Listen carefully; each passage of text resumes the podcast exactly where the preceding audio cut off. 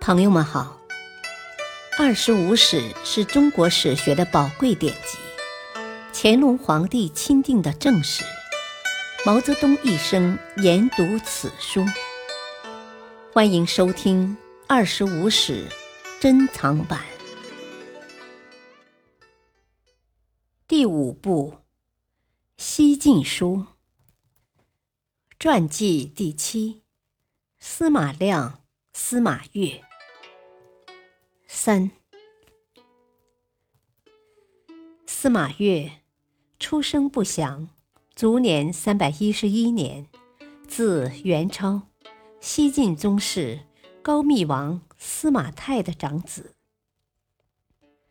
司马越虽然出自名门，但在年轻时就很懂得博取名誉，一副谦虚恭谨的样子，像是平民百姓一般，因而颇受好评。他曾经侍讲东宫，为太子司马衷讲读经史，后来逐渐升迁至左卫将军加侍中。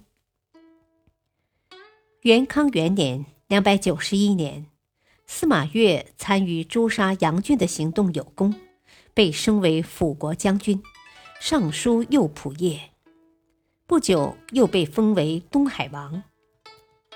此时诸王已为争权夺利而展开了你死我活的厮杀，司马越由于羽翼尚未丰满，因而并没有立即卷入纷争的漩涡，而是在静观待变中窥测方向。泰安2年303年7月，曾经联手诛杀了齐王司马同的河间王司马颙、成都王司马颖、长沙王司马懿之间又爆发了新的争斗。司马颖讨伐司马懿，直逼京师洛阳，洛阳被困数月，城中粮食日渐困乏。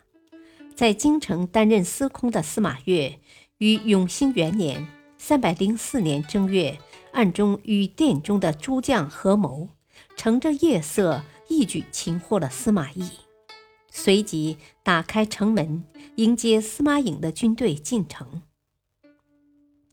不久司马懿被烧死，获胜的司马颖做了丞相，司马越则以开门迎接有功，除继续担任司空之外，又兼任了代理尚书令。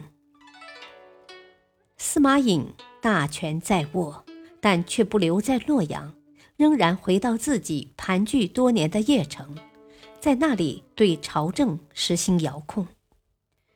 不久，在司马颙的提议下，司马颖被立为皇太帝，而且连惠帝也要迁往邺城。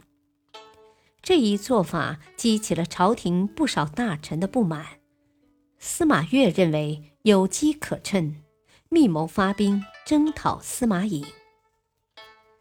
这年7月，司马越携惠帝北征邺城，他以大都督的身份发出檄文，征召四方军队。到达安阳时，已经汇集了军队10余万人。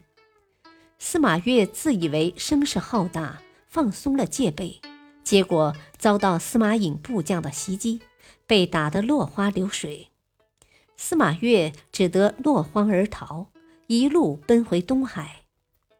失败以后的司马越并不甘心，而是加紧联络各地藩王，准备东山再起。